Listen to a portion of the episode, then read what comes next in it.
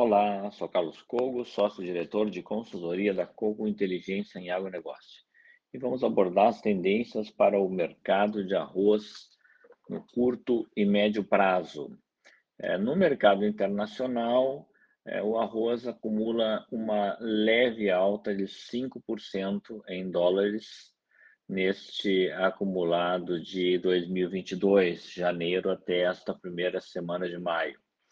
Porém, quando nós avaliamos um prazo mais longo, é, o arroz tem uma perda em 12 meses é, em dólar no mercado internacional de 17%, e nos últimos 24 meses, pegando todo o período de pandemia e agora o período da guerra Ucrânia e, e Rússia, a perda no mercado internacional é de 25% em dólar. Isso foi um dos motivos que gerou uma pressão de baixa para o preço do arroz, no mercado interno nestes últimos dias, nessas últimas semanas, em função da queda do dólar que ocorreu ao longo do mês de abril. O dólar já voltou a subir.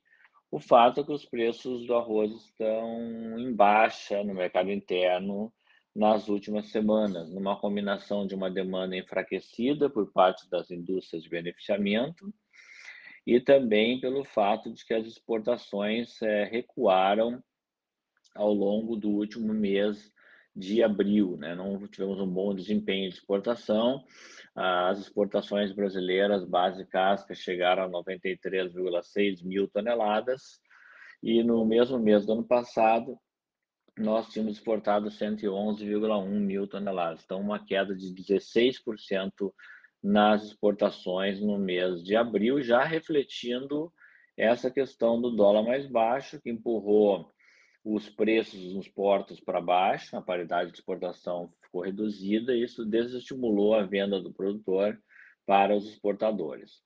Mas temos que lembrar que a produção brasileira sofreu uma quebra de 10% em 2022, o que poderá reduzir a oferta interna ao longo do segundo semestre deste ano. Né? No acumulado do primeiro quadrimestre de 2022, ou seja, de janeiro até abril, as exportações brasileiras base casca vão muito bem, cresceram 70% ante o mesmo período do ano anterior.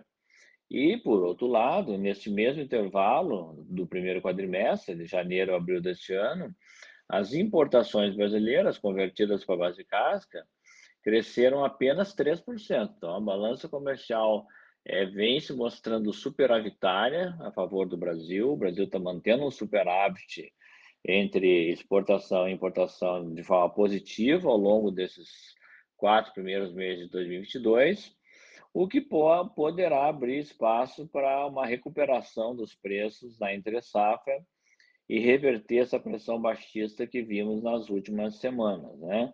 O produto em casca, com 58% de grãos inteiros, fora produtor no Rio Grande do Sul e Santa Catarina, chegando a ser ofertado aí é, com, com, oferta de compra por parte da indústria na casa até inferior aos 70 reais o saco de 50 quilos, né?